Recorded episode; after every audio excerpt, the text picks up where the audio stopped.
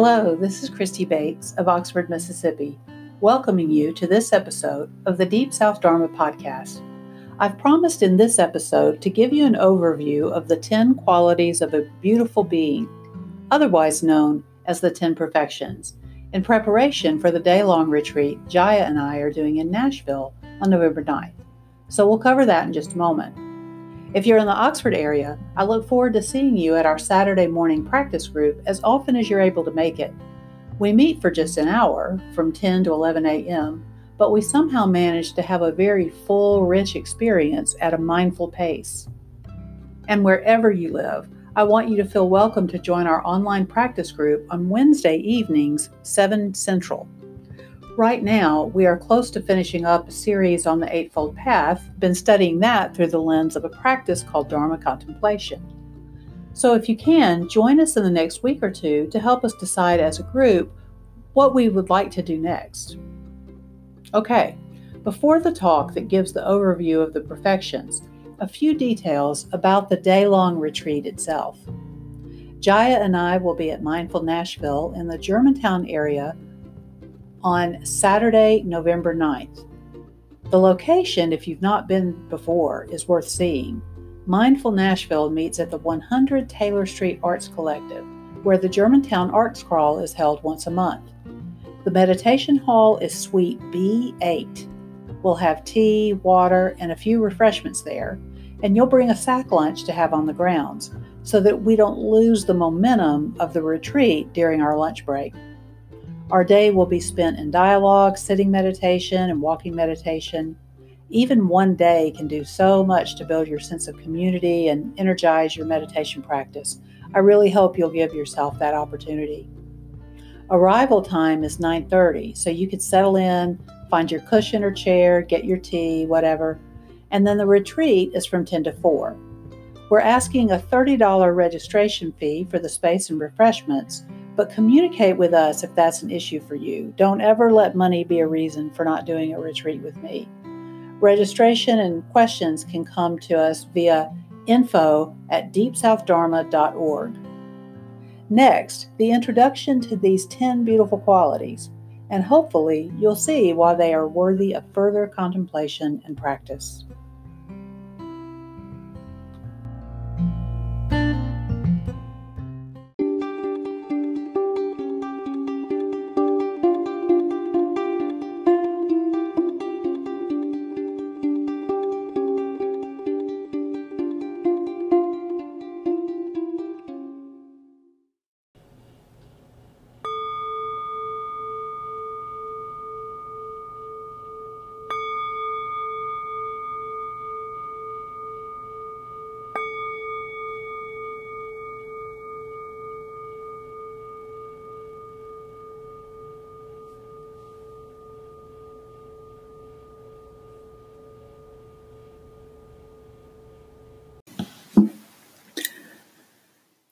In considering the topic of 10 qualities of a beautiful being, it would first be useful to be aware of the Buddha's use of the word beautiful.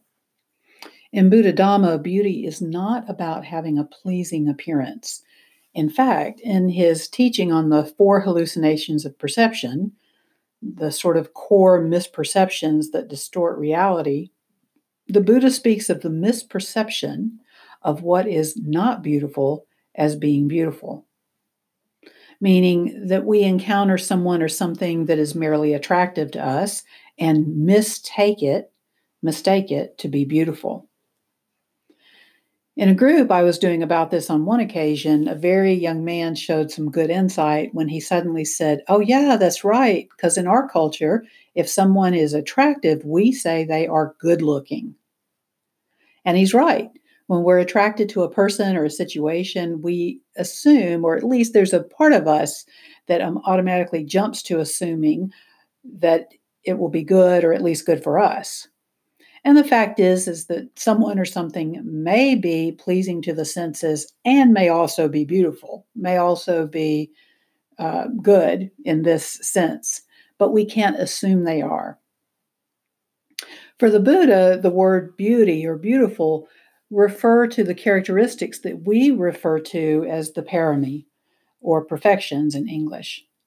Teachings on this begin to be spread in the southern school of Buddhism, the Theravada, as the Ten Parami, and later appear in the northern or Mahayana school as the six paramitas. The monk and scholar Bhikkhu Bodhi says these may even be a bridge from early Buddhism to the later Mahayana, in addition to the Four Noble Truths, of course. So, just to give you uh, the list, uh, if if you want to jot these down, the ten parami are dana parami, which is giving, and that's not just about money. Dana, D A N A, parami. The second typically taught is sila parami, S I L A, sila parami, which is the ethical quality, um, wise action, wise speech, that sort of action. Third, Nekkhamma Parami, which is renunciation or simplicity. Nekkhamma, N E K K H A M M A, is the Pali word for that. Fourthly, Virya Parami, V I R I Y A Parami, which is energy arising from wise effort. So sometimes Virya Parami will get translated as effort, sometimes as energy. Um, but best to understand that it is the energy arising from wise effort. Fifth, uh, Khanti Parami, K H A N T I Parami, which is patience or endurance. Sixth, Sacca Parami, S A C C A, which is truthfulness that allows us to navigate reality. Seventh is Adhitthana Parami, A D H I T T H A N A Parami, which is resolve or determination, the ability to make a vow and to keep it, for instance. Eight is Metta-parami, M E T T A, which many people are familiar with, um, variously translated as goodwill or as kindness or loving kindness. Ninth is Upekkha Parami, U P E K K H A, which is equanimity. Um, this is a serenity, is sometimes used. Um, important, though, to keep the aspect that it's a serenity that is not biased to having things go a certain way. So it's not just about a peaceful mind, it's about a peaceful mind in all circumstances. Tenth is Panna Parami, P A N N A, which is discernment, uh, specifically discernment of what's skillful or unskillful, which is uh, an aspect of wisdom. So that's our list. And uh, the word parami is not about perfectionism. So even though we talk about the 10 perfections, um, may be helpful to understand that the word parami has more to do with fullness or completeness in development of these characteristics. This development, this sort of habitual practice of these actions and thoughts and words, the development is said by Bhikkhu Bodhi to create a cumulative energy of these wholesome qualities that build up strength and gather momentum um, that can carry us through this lifetime and even beyond this lifetime. So that that stream of consciousness after the breakup of the body, that stream of consciousness is still imbued with those strengths. And Ajahn Sucitto speaks of how the result of developing the parami is that they can help us cross the floods of greed, hatred, and delusion without getting caught up or drowned or washed away by these floods. Now, cultivating your parami is a lifetime undertaking, and we're talking about doing a one day retreat coming up in November. And a person can focus on just one of these qualities for a month at a time or a year at a time. But you can use that November 9th day long with Jaya and me as a chance to review where you are with the development of your own beauty, your own parami, or as a way to formally mark a beginning in that development. Um, sort of a conscious commitment to yourself by devoting the day to your practice. Or maybe you're already working with one of the parami, um, whether you have called it that or not. You may be in the midst of a lot of work on one of these and you want to come to the retreat to spend the whole day in contemplation, um, to be able to dialogue about that with us, with other people, um, and to just give yourself those hours to work with it.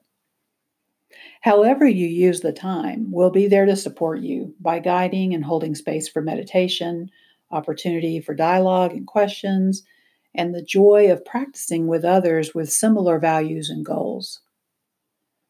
So please register to join us at info at deepsouthdharma.org. I know some of you have marked the event on Facebook, which is great, but please do formalize your registration when you get the chance, just so that, that we have a list that's fairly fairly dependable. If you live far away and are not able to join us, I am going to try to do some recording of the talk portions of the event. Um, pr- probably the times that Jaya or I are talking, um, maybe other people if they give permission for that, but I probably will not record when people are discussing. I want people to feel free to um, speak as openly as they might like to. Um, so I'm not sure I can make any promises for how that recording would turn out right now, but I want you to know that even if you live too far away and are not able to join us, I will be attempting to do that with you in mind. Thanks for listening, and I hope to see you later on the path.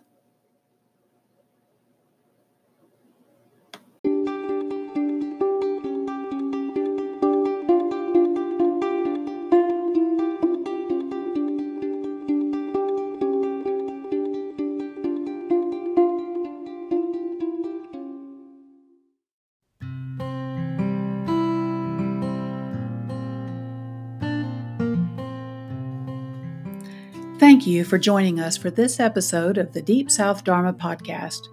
We hope you'll feel welcome to share this with anyone you think would find it useful.